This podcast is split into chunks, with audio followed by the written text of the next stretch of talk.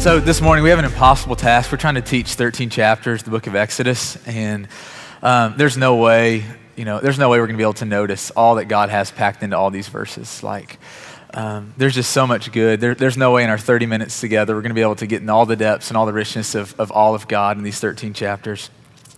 Um, I was kind of thinking, you know, it'd be like going to Disney World. I don't know if there are any Disney World people in here. I know that there's some to my left, Aaron and uh, Croc and Amy. It'd be like going to Disney World and me saying to you, you have an hour to ride every ride you want to ride, to eat all you want to eat, drink all you want to drink, but then we have to leave. And that's kind of what I'm feeling this morning about Exodus, like that there's something about the richness of this text that we're just not going to be able to, to ride every ride. We're not going to be able to go down deep into every chapter and look at every verse.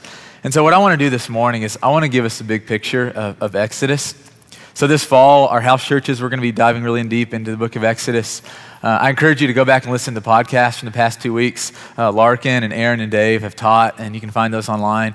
Taught really well the first few chapters of Exodus. Um, there's a church down in Dallas named the Village Church, and, and they're actually going through this, uh, the book of Exodus in greater detail than we are. And so if you're, if you're hungry for those things, those are some other resources for you. Um, and I'll also just say this I want to really invite you to, to just jump in deep to the Word of God. And so this week, I'm going to invite you to, to just read two chapters uh, a day uh, to catch up in the book of Exodus. And so you, you and your spouse or you and your roommates, like this is a chance for you to lead and to, to go into a deeper place with those that you're walking through life with. And I just invite you to, to really get in the Word and to, to get this story into your heart because it's going to be an important part of our journey as a church the next few weeks. So here's how I want to start today. Um, in every Broadway production, in every play, there's always a lead character, right? It's Alexander Hamilton, it's, it's Simba, it's Belle. There is always someone in the story that the, the entire story is centered around. They're the one that, that commands your attention when they're on stage. The lead character is the one that you're thinking about when they're not on stage. As we think about the book of Exodus, there are a lot of supporting characters. There are going to be a lot of people that we're introduced to this week and over the next few weeks that, that are important figures to this story. But I want us to know this from, from the onset that, that this, the Exodus, this is a story about God. This is God's story. That God is a lead character, that God is a hero, that, that this story is about primarily God. And I hope that, that what we, we do our, as we're journeying through this the fall is that we really see God, that, that we delight in God, that, that we see this story through his eyes. And so let me just tell you real quick about uh, God up until this point in the story. There's only one book in the Bible that we have before the book of Exodus, the book of Genesis. And, and here's what we see from the limited things that we know in this, up into this point in the Bible that, that God is a covenant giver and he's a covenant keeper. And we're going to unpack that just a little bit more in a few minutes. That God is powerful, that God is transcendent, and yet God is involved in the affairs of humanity in a very personal and intimate way that God is so incredibly concerned about people who are suffering, for his people who are living under the oppression of the enemy, and God is so determined to do something about it. So this is God. That's the, a brief just understanding of, of who God is. If I could, we could spend all day just talking about him. Like I said, we're trying to get the highlights, trying to get the big story. And so, while God is most certainly the main character, the most important character, there are others in the story as well. Let me just introduce them briefly to you to, to give you some context if you've never read the book of Exodus or if it's been a while since you've been in the story. And so, the first you know, supporting character I want to, to introduce to us is, are the Israelites. The Israelites are uh, also known as the Hebrews, they are God's special people. They're the ones that held God's special covenant. So, the covenant that God issued to his people back in Genesis 12, he told them several things, but he said, I'm going to bless you. To bless you, Logan. And the reason I'm going to bless you, Logan, is so that you can bless the world. The world will be blessed through you. Um, and he's talking to, to, to, his people, and he said, I'm going to bless you abundantly. And the reason I'm blessing you is so that the whole world will be blessed through you. And God says, I'm also going to give you this amazing piece of land for you to settle down, for you to have as your own. It's a covenant that God gives to his people. And yet, in the beginning of Exodus, one of the things that you're going to see this week as, as you're reading, as you're diving deeper into this story, is that, that none of the promises have come true, that none of them seem to be coming true for the people of God. That they're not blessed, that because they're not blessed, they're not blessing anyone else. And they're most certainly not living in a land that God has promised to give them. In fact, Exodus picks up and they're living in slavery in Egypt in deep oppression. If I could paint the picture for you of the Israelites, they are people who have experienced years and years and years of harsh labor. It's all their families have known for 400 years. Their parents, their grandparents, their great grandparents. Generational slavery is a picture of the Israelites in Exodus. Second character I want to put on our radar is this man named Pharaoh. He is in charge of Egypt. He's leading the charge in the oppression against God's people. He's coming in the way of God blessing the world by oppressing the people of God. We're going to see this today. Um, Pharaoh's a real man, okay? Like this, this is a real story that really happened. This isn't just made up. This isn't just to, to teach us something about God. This, these are real events, real people that really happened. And Pharaoh was incredibly arrogant and prideful, stubborn hearted, and ruthless. In addition to enslaving the Israelites, for 400 years, this man had ordered mass genocide. He ordered that every Hebrew Israelite baby boy that was to be, uh, that was to be born in the delivery room was to be killed immediately. You think about that if, if someone issued that decree in America today. How wicked, how oppressive, how sinful. This is Pharaoh. Third supporting character is this man named Moses. And Moses is an Israelite boy. He's grown up into become an Israelite man. That's how that usually works. And he had escaped the genocide. Uh, he once lived in the Egyptian palace. He was incredibly zealous for the people of God. And he was called to play an important role in delivering the people of God and in God keeping his covenant, his promises. It's as brief as a summary as I can give you. I know I didn't do justice to any of those three, but hopefully you'll pick up on more details that'll give you just a, a place to start from. Here's how I want to spend the rest of our time today. I want us to, to look well and to see how God interacts with each of these characters, each of these people. We're going to look at one passage at each of these characters. And, and here's what hit me. If, if we were just to look at Moses' interaction with God, if we were just to look at Pharaoh's, if we were just to look at God's interaction with the Israelites, we get a very limited picture of God. And so I know that we're biting off a whole lot today. Like we're trying to take this filet mignon and stick it in our mouth all at once without cutting it up. That's what it feels like we're doing here. But I, but I want to just give us um, just a, a, brief picture, these small glimpses about who God is, and then trust that, that you who have the Spirit of God will, will, will keep walking with God and, and keep uh, pressing into Him as you read this week. And so uh, let's look at God with the Israelites first. Is uh, Exodus chapter 6, uh, starting in verse 6. This is God with the Israelites.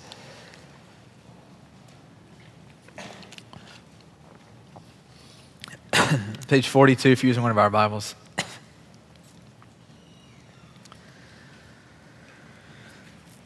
Starting verse 6, it says, I am the Lord, and I will bring you out from under the yoke of the Egyptians.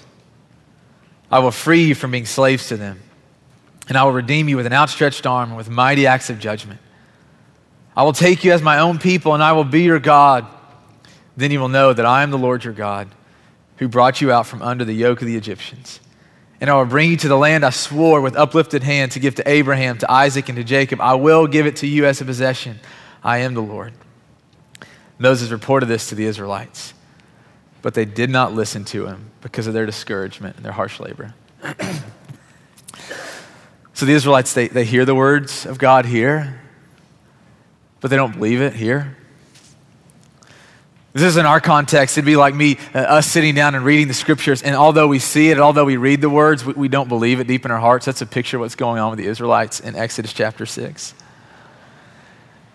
And it hit me that, that we've all been in this place, if we're not in this place right now. Especially if you're a follower of Jesus and you know his presence and you know his promises. You know that, that, that one day you will be with him. You know that one day God is going to right the wrongs in the world, that He's going to take away our pain. But sometimes, if we're being honest, in the midst of life, in the midst of, of struggling with sickness and disease, sometimes in the midst of struggling with financial or relational or career struggles, in the midst of depression, in the midst of heartache, although we read, although we hear, we so struggle to believe here that God is going to come through on His promises. And I love what we learn about God here in Exodus chapter 6. I don't want us to miss this that, that God does not waver on his promises.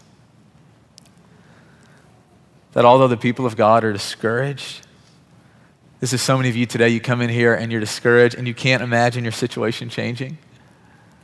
You can't imagine getting out from the circumstance that you find yourself in. God has spoken. God has spoken to his people. God will deliver them, whether they can see it or not, whether they believe it or not. Because it's not about them, it's about his promises. And God is a promise keeper. I want to look at God with Moses real quick, and I know that's just a brief recap of the Israelites. I want to look at God with Moses. We're going to get a brief recap of him. Then I want to spend the rest of our time looking at Pharaoh. Let's look at, at Moses real quick in Exodus chapter 3, starting in verse 9. There's so many places that we could go about Moses. His story is just so rich and so beautiful, and you're going to discover that as you read. Exodus chapter 3, starting in verse 9. This is the Lord talking to Moses, and he says, And now the cry of the Israelites has reached me, and I've seen the way the Egyptians are oppressing them. So now go, Moses.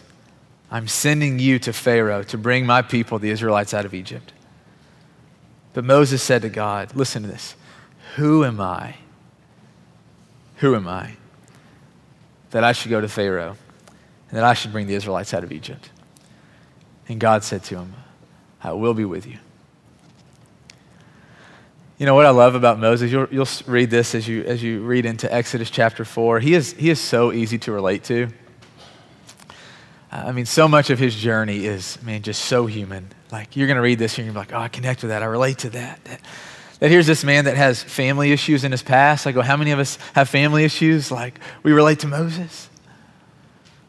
This man, Moses, is incredibly, he is far from perfect. This man is so aware of his insufficiencies. And yet, the defining factor about Moses is that he is willing he is willing to be used by God for God's purposes. And I know it's so easy when we, we hear things like that, we want to jump ahead and we want to start applying that to our lives. Well, what does God have for me? What is He saying to me? I'm open to God. What does God have for me in this moment? But before we get there, before we start making the story about us, I want us to think about God interacting with Moses and just how special that is, how special God is. One of the things that you see in the Exodus story is that God does all the initiating with Moses. It was God who came looking for Moses. It was God who found Moses. It was God who got his attention. You know that Moses didn't sit around and dream up this idea. He wasn't living and, and thinking about how terrible the situation was, about he wasn't sitting there on his whiteboard uh, dreaming about the ways that he was going to bring about liberty for, for all the people. No, this was God's idea that was, was born in God's heart. And in God's perfect timing, as Moses was just living life, being a dad, working on the farm, paying the bills, God revealed himself to Moses. You think about this that, that God, of all the people that he could have chosen to use, Moses wasn't the only man, okay? That God would use a man who had killed someone in cold, in cold blood.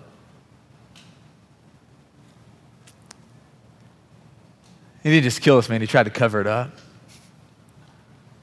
That God would use this man. That God would use a man that, that couldn't speak well. That God would use a man that was full of fear. And I love this about Moses because God delights in using just everyday, normal people. He did it with Moses, He does it today. I want to spend the rest of our time looking at God interacting with Pharaoh because Pharaoh's story, honestly, is just harder for us to understand. And we could learn some things about God by looking at God with the Israelites. We could learn some things about God by looking at God with Moses, but there's something about God with Pharaoh that, that I think we just have to dive deep in here for a few minutes. And so turn with me to Exodus chapter 5. Thanks for playing along with me today, turning so many pages. Exodus chapter 5, starting in verse 1. This is how the lead character, this is how God interacts with Pharaoh. It says, Afterwards, Moses and Aaron went to Pharaoh, and they said, This is what the Lord, the God of Israel, says let my people go, so that they may hold a festival to me in the wilderness. But Pharaoh said, Who is the Lord that I should obey him and let Israel go? I do not know the Lord, and I will not let Israel go. Then they said, The God of the Hebrews has met with us. Now let us take a three day journey into the wilderness to offer sacrifices to the Lord our God, or he may strike us with a plague or with a sword. But the king of Egypt said, Moses and Aaron, why are you taking the people away from their labor? Go down to verse 6. That same day, Pharaoh gave this order to the slave drivers and overseers in charge of the people You are no longer supply the people with straw for making bricks. Let them go and gather their own straw. But require them to make the same number of bricks as before. Don't reduce the quota. They are lazy. That is why they're crying out. Let us go and sacrifice to our God. Make the work harder for the people so that they may keep working and pay no attention to the lies. And so, you know, I've read this story before, but there's something about this week that I think the blinders kind of came off for me, and I started to see Pharaoh in a different light. That not only does Pharaoh not listen to Moses and Aaron, he, he turns up the heat on the oppression. And I think it's so important for us to understand his ruthlessness, his pride, his utter contempt and disregard for the words of the Lord that were spoken through his servant Moses. So this was kind of what hit me this week. It would be like me, my little girl, I've got a little girl, she's almost four. Her name's Finley. It'd be like me sending Finley to preschool and her coming home from school and Court and I noticing that her clothes are torn. She has a black eye and a bloody nose, and she's hungry because uh, she didn't eat her lunch that day. And so we sit down, and we start talking to her. I offended my wife. She's done with me um, talking about Finley. And uh, It'd be like me uh, saying to Finley, hey, what happened to you? And she's telling me, hey, these, these people were bullies. They, they took my lunch, they beat up on me, they ripped my clothes, they wouldn't play with me on the playground. And so, you know, it'd be like me calling up her teacher and saying, hey, Miss Devon, hey, um, I don't know if you noticed this or not, but, but some kids picked on Finley today. They tore her clothes and she's crying. She's sad. She doesn't want to come back to school tomorrow and she, she's hungry. Will you just, tomorrow, will you just watch out for her? Like, just give her a little bit of care. and Make sure that no one, there's not a boy that's picking on her. Make sure she eats her lunch. Would you just kind of watch out for her? And it would be like her the, the very next day after me having that conversation with her, hearing what I'm saying, and then going back to the classroom when Finley shows up, and as soon as they start class, her pointing the attention to Finley. Hey, everyone, I want to make sure that, that everyone picks on Finley today. Like, everybody needs to eat her Cheetos. Everybody needs to push her down on the playground today. No one talk to her. Everybody pick on her. And this is a picture of, of Pharaoh that, that God shows up and he says, I want you to let my people go so they can worship me. Pharaoh says no. Not only does he say no, he says, I'm going to turn up the heat on the oppression. I'm going to hurt him even more. For the next seven chapters, God keeps sending Moses with words to Pharaoh. Over and over and over and over again. The God of the heavens gives word to speak to, to Moses, and Moses so faithfully goes and delivers into Pharaoh. In chapter 7, verse 13, it's an important verse for you. You can write this down, you can go and read it later. It says this that Pharaoh's heart became hard, and he would not listen to them, just as the Lord had said. I love this about God. God didn't just come to Pharaoh with words, he came, with, he came to Pharaoh with power and with signs. The video touched on this. You'll discover this in chapter 7 through 13 as you read this week that, that God starts performing these signs, these plagues, right in front of the face of Pharaoh. He turns a staff, a shepherd's staff, into a snake. God turns water into blood, and the scriptures tell us that Pharaoh's magicians, his people, his right hand men, are able to replicate these two signs. That they're able to do the exact same things that God is able to do. And I don't understand that. I don't understand how that happened, but I believe that, that there was something that was going on there. But what you see about after those two signs, after the staff turning into a snake, after the water turning into blood, God keeps performing signs over and over again. And it, eventually it leads to this place where, where Pharaoh's people are not able to do what God can do. And they kind of have this enlightening moment, this breakthrough moment Exodus chapter 8, verse 19, where they say to Pharaoh, Pharaoh, this is the finger of God. Let me break that down for us. Here's what they're saying his own men, his, his trusted officials, the people who made decisions with him and for him, they look at him and they say, There's something different about this God. There's something different about his power. that this is a bigger God than the God that we worship. And notice this about Pharaoh, okay? This is important. He wouldn't even listen to his own people. So Pharaoh doesn't listen to Moses and Aaron. He pays no attention to, to these powerful signs that God is doing right in front of him. His own men are pointing them to him, are pointing Pharaoh to God. It says that Pharaoh keeps hardening his heart. He's closed off. And progressively, God will turn up the intensity on the plagues, the signs. And I think we have to understand this because they start out incredibly harmless. Turning a staff into a snake is, is really harmless, unless you're terrified of snakes. But no one is hurt, no one is affected by this first sign. But Pharaoh hardened his heart. And so God turns up the intensity. And the plagues start affecting Pharaoh's people, the people of Egypt. God turns the water into blood. He sends gnats and frogs and flies to cover the people. And the scriptures say that Pharaoh hardened his heart. And what we see, what we begin to see about Pharaoh is how deep the pride and the cruelty go in his heart. This is not just a one time situation for him, this is a pattern of his life. This is who he is.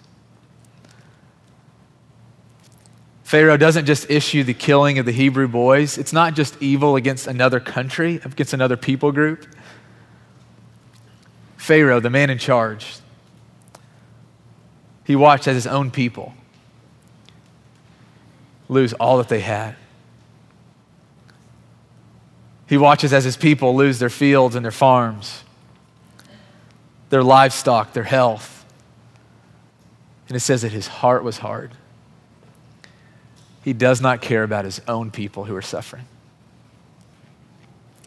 And I want to say this, the video addressed it a little bit, but there are some, some difficult things that we see in this story. And I'll mention them here, but you're going to notice this as you read through the book of Exodus. There are going to be things that you're going to read all throughout the scriptures that are hard to deal with. And so I just want to name these two things. The first is this one of the, the things that you're going to discover in the book of Exodus is that, that after the, the, the, the five plagues, after five of the plagues, it says in uh, Exodus chapter 10, verse 20, that the Lord hardened Pharaoh's heart. The Lord hardened Pharaoh's heart. Another difficult thing that you're going to see in this story is in Exodus chapter 12, this thing called Passover. You see, God delivered the Israelites out of slavery. He did. You see it in Exodus chapter 12 and 13. The hard side of this is that, is that God struck down every firstborn Egyptian male. And I've struggled with these two things for a very long time. Christians, brilliant theologians, and atheists alike have read the book of Exodus and have made many conclusions about God over the years. That God would harden Pharaoh's heart, that God would put to death every Egyptian firstborn male. Those things are very hard to read in the Bible. And I realize that I'm probably not going to solve and settle a several thousand year old conversation today, but I do hope to inform us a bit,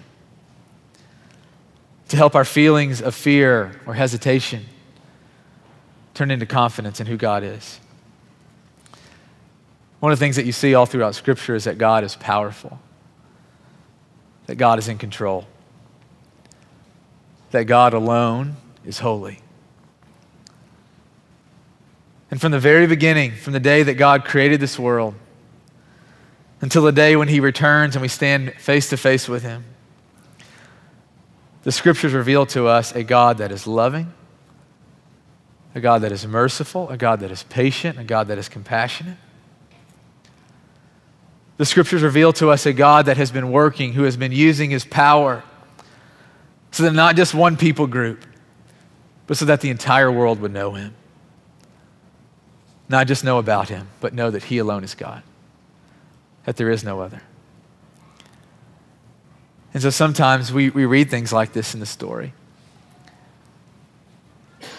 And it's so offensive to us. We read this and we go, this is, this is not loving. Hardening someone's heart, killing every Egyptian firstborn male, there is nothing merciful about that. And many of us, or many of our children, or many of our friends, we might say something like this We can never trust or love a God like that. That anyone who would do something like that, I want nothing to do with. And we want God to explain himself. We want him to tell us to, to explain his actions. We want to put God on trial and to cross examine him.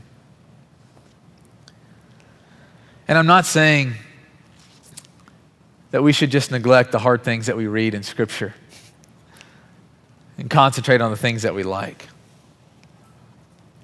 No, I, think rather we would do ourselves a, it would do us well if we looked hard at the church, at the hard things, if we looked well at the hard things. I want you to think about this for a minute. If you really look in this story, if you look at God, if you look at Him well, if you look at it hard, what you would see is that God didn't take this soft hearted, humble individual in Pharaoh God doesn't come to this guy who was searching for truth, who was searching for God, who was searching for meaning, and then all of a sudden capriciously decide to harden his heart. No, if you look well at this story, what you see is the patience of God. You see the mercy of God. That God would display his power right in front of Pharaoh that God would speak to Pharaoh. And the scriptures tell us that Pharaoh hardened his own heart. You see, God knew this man very well. He created, he created him just like he created all of us. Think about the, the patience and the mercy of God. That God was set on delivering the people of Israel, and he didn't do this by striking down Pharaoh and all the Egyptians from the onset. No, God gave Pharaoh chance after chance after chance to respond in humility and repentance. And yet his heart was unyielding. And it says that God hardened. A better way of thinking about that word, there are three different words that were used in the Hebrew. A better way of thinking about that word is that God strengthened the decision that Pharaoh had already made.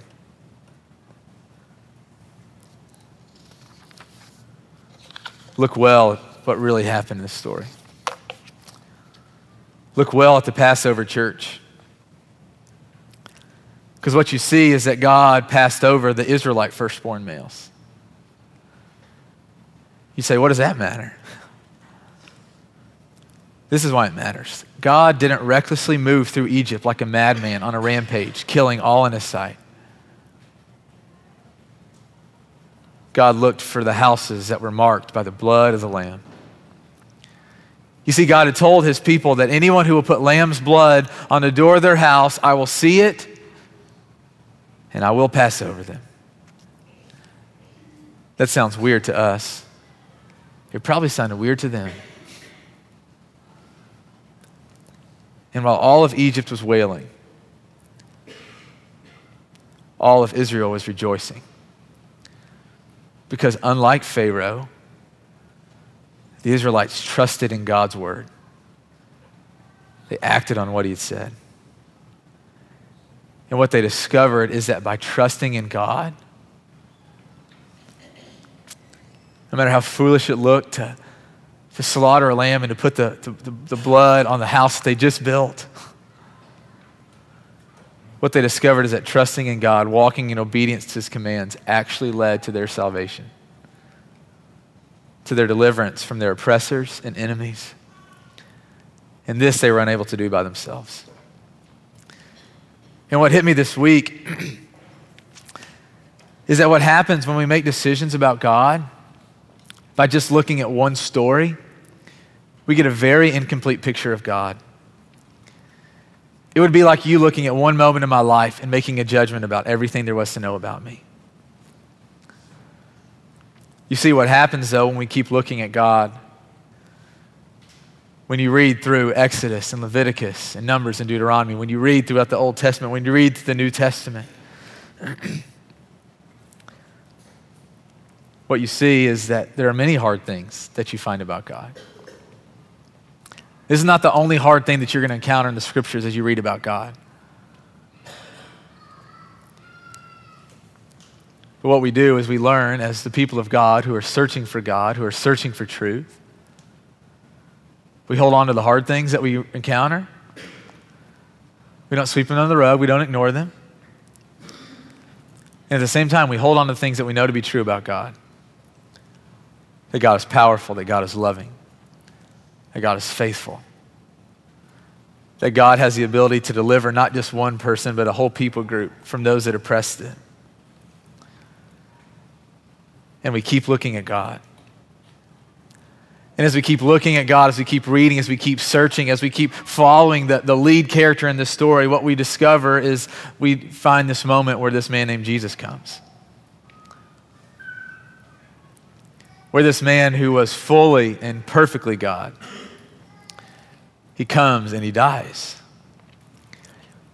And what you learn all throughout the scriptures is that those who trust in this God, who believe in this lamb, as John chapter 1, verse 29 calls Jesus, that this God, that this Jesus, this man was killed. So that each and every one of us could be delivered, so we could come out from under the oppression of sin and Satan and darkness, as God allows this Jesus, this lamb, to bear our sins, so that God could pass over us. Church, in this life, we will have many times where we question God. If you've not had a, a, moment in your life where you question God, you will, and don't panic when you do. and there'll be many more times where you don't get answers.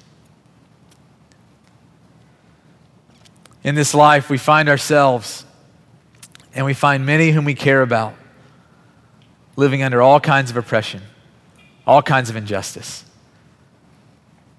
from social to spiritual to racial. And while we might not in this life find the deliverance from all the oppression this world puts on us, we will in the next. Where God promises that there will be no more pain, no more suffering, no more death. And so we come to God. We keep coming to God. We might not understand everything that God does, everything that happens in the scriptures or in our lives. But as a church, we refuse to be people that make judgments about God without looking at the whole story. That we think well about Jesus and the things that Jesus said of himself. That we look well at the life of Jesus that God doesn't do to the Egyptians what he doesn't do to himself. As he struck every firstborn Egyptian male, so he allowed his firstborn son to be struck. We come to this God. We trust him. We trust in his sacrifice. We trust in his faithfulness. We trust that he is a promise keeper. And we keep asking Him to come. Keep making this world like it will be in heaven. Eradicate the pain, eradicate the suffering, eradicate the injustice. Why? Because that's a picture of what heaven will be. I know that this is a ton, man. There's so much in the book of Exodus, and I talked for a long time, and, I could talk for a whole lot longer. Um, And I don't know, um, let's just do this. We're going to take communion. Um, do this every week. There's a piece of bread and a cup all around the room, and we do this to remember Jesus. He told us to do this. We do this every week. And if you come here today and, and you just need prayer for something, you're going through something in life, if you're struggling with, with God or with life, if there's something that's going on in your life or to someone that you care much about that just unjust, if they're living under the weight of oppression, come and talk to us. Let's just pray. Let's, let's invite God to bring heaven to earth. For the rest of us, as we take communion, let's pray together. Confess sin together. Confess struggles together. Confess places where, or things that I talked about today, you go, I don't believe in that, or I'm not there yet. It's okay. Like, communion is this time where we gather with God and God's people. We break the bread, we drink the cup so that our eyes are open, so that we remember that Christ has done everything that needs to be done in order for, for us to be saved with God. And if you're looking for a question to discuss in communion, what impacted you today? What spoke into your life or in your situation from the scriptures? What impacted you? What spoke into your life your situation from the scriptures? Let's pray. God, I thank you for today. Uh, thank you for the men and women and children that are here. God, thank you for letting these, uh, this group of people just hang with me. I know we, we covered a lot. And, and God, I, I pray that you would just press these words deep down into us. That you would help us not to be scared, not to be ashamed of the things that we read about you that are hard. Help us to, to look well. And God, if, if there's not clarity that comes, don't let us throw the towel in. Let us keep journeying. I, I I, sense that if the first time when I read this story, if I would have given up on you, I can't imagine where I'd be. So I'm so thankful that, you know, for 20 years I've been reading this story and wrestling with it, and, and you finally brought some breakthrough this week, and I thank you for that. God, would you give us perseverance? Would you make us a church that loves each other, that loves this city, that loves you? Would you make us like Jesus? We invite you to come, God, to do what only you can do, to right the wrongs in our world, set the oppressed free. Would you let us be a part of your kingdom in this world? In the name of Jesus, we pray. Amen.